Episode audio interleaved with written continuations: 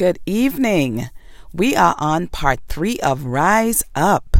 We've been talking about how God is expecting His children in the midst of chaos, when everything is going wrong. He wants us to rise up in our place of greatness so that we can see things um, shifting in our environment, so that we can go from everything being chaotic to everything being at peace because we his children has risen up to the place to another level where he has called us.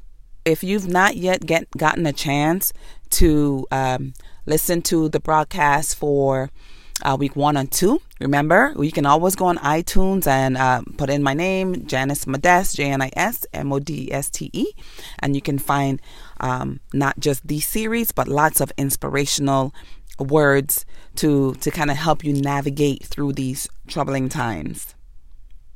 We are talking about the number six mindset shift that needs to happen in order for us to rise up to the place that God is calling us. Remember, um, he said that women who are complacent, who he was talking to at the time, he was saying they were at ease. And he was saying, you know what? I need you guys to step this up so that we can see things going in a different direction for your nation which was, as I said, Isaiah 32. So go ahead and grab your Bibles and, and, and crack that open and hear what it is God wants to say to us today. And so, number six mindset shift that we'll be discussing today is walk in power over defeat.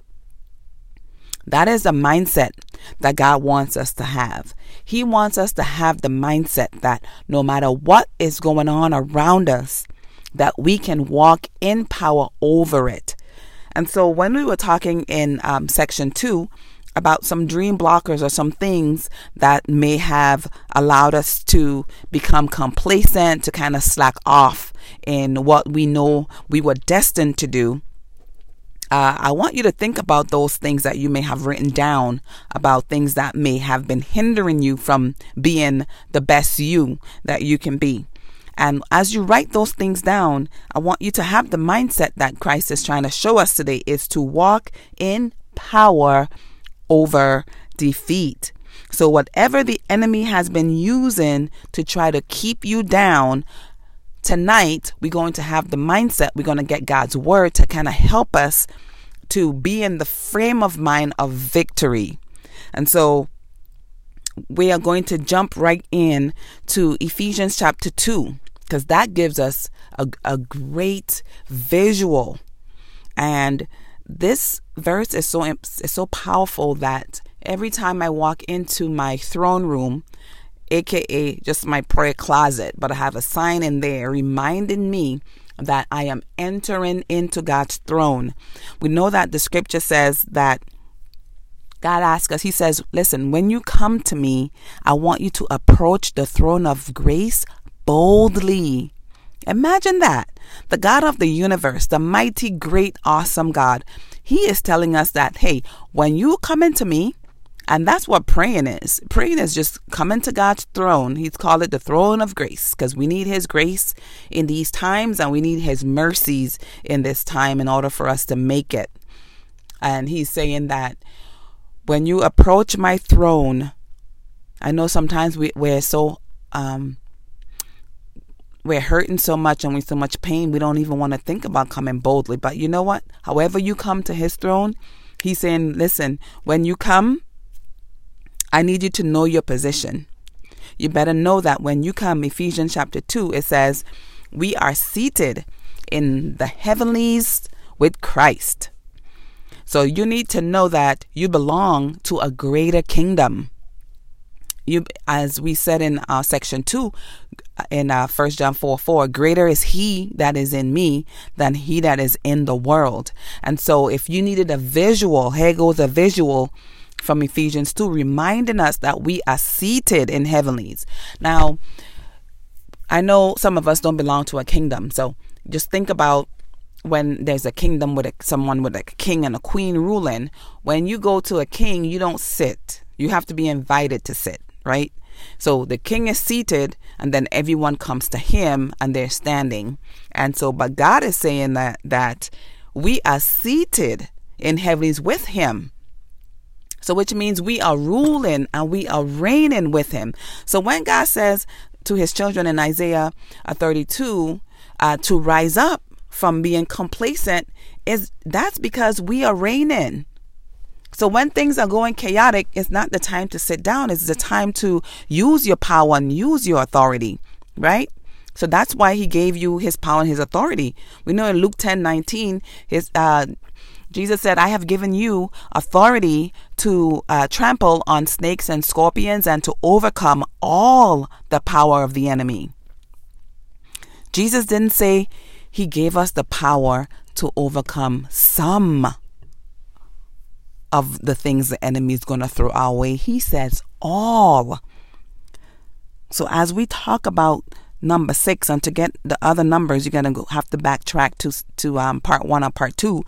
But as we talk about walking in power over defeat, we have to know that God has given us all power and all authority. So He didn't give you some. some of the powers he said all he was all inclusive he said look i'm giving you all the power all the authority for anything the enemy can throw your way. So we we can't afford to walk around in defeat over anything, not over addiction, not over um, you know lack. You you name whatever it is that's been trying to keep you down god is telling you today change your mindset from being a loser from being um, defeated to being victorious to knowing whose side you're on so just tell yourself am i on the winning side or am i on the losing side you know you're on the winning side right God has a spirit in you. You know who you are and you know whose you are. So don't sit down, don't sit back and let uh, the enemy just trample over you based on things he's done in the past, right? He wants to bring your past back to you and make you think that because of what has happened to you in the past or what you may have done to others in the past, we know that God says that, hey, once you ask me for forgiveness, I take it, whatever you've done, and I cast it into the sea of forgetfulness. I love that song by Helen Baylor about into the sea of forgetfulness. And so when the enemy tries to replay abuse or trauma, depression, or anything you've done in your mind, I hope you remember that God has forgotten. So you're the only one remembering this, right? And so we don't want the past to keep us from the great things that God has in store for us. And He wants us to step higher. But how many of you know when you try to climb high, higher with a bunch of load, you don't go anywhere, or or you go really really slow, or it's really really painful. One of the two, right? And so we don't want to to be sore when we get, you know, sore, meaning you don't want to be all broken up, all despondent when you get where you have to go. God is letting you know that, hey, you have all power, you have all authority. You don't have to stay where you are getting beat up by the enemy, you know, um, getting what, what whatever might, might be going through. So many things are going through my mind right now that we may be going through, but only you know what you are going through. And so, despite whatever, because God said all, whatever you may be going through today, God wants you to know that He has given you authority over all the powers of the enemy. And He says, nothing shall by any means hurt you. And so, God' word is always interesting. It never matches um, what's going on in the physical. Because you may be saying, I'm hurting, and God's saying, nothing's going to hurt you. And so, you have to decide which truth you believe. You e- either believe what you're feeling or you believe what God said. But you can't believe both. You cannot believe both. Even with Lazarus, when Lazarus died, Jesus told uh, Mary and Martha, uh, he said that um, uh, he's not sleeping. I'm sorry, he's not dead. He's just sleeping. And they looked at him like, I know Lazarus has been dead for three days. So how is Jesus going to come here and talk about Lazarus is just sleeping? And Jesus said, um, Lazarus is sleeping. He said the opposite of what people were seeing. So when we talk about walking in the supernatural and believing God for things, we have to understand that we have to trust what God says over what it is that we're seeing. And so we know the end of the story with Lazarus, right? So Jesus said, Hey, Lazarus, come forth. And Lazarus came. And then he told this, his sisters to, you know, unbind him. And they got to see that, hey, even if something looks dead, if God says it's alive, that that's it, period. It's alive. And so Jesus reminded them, said, He said, You see, if you had only believed me, if you believe me, I guarantee you, you're going to see my glory. You're going to see my greatness.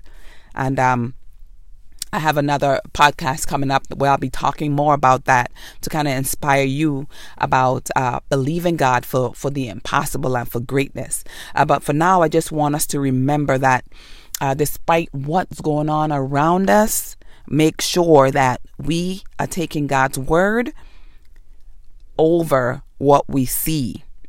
And so in Ephesians 2 is saying we are seated. So I want us to be able to see ourselves seated with Christ. And that means you are seeing yourself in a place of authority, in a place of power. And so just look, look at yourself. Just know that you are powerful. You are powerful. Why? Because of the great one that's in you. And that's the part that people can't see. People can't see what's in you. And God wants people people to know that he is in you. So that's why he wants to use you to do great things because then people are going to say, "Wow, that has to be God." Because they're going to know that cannot be Janice, right?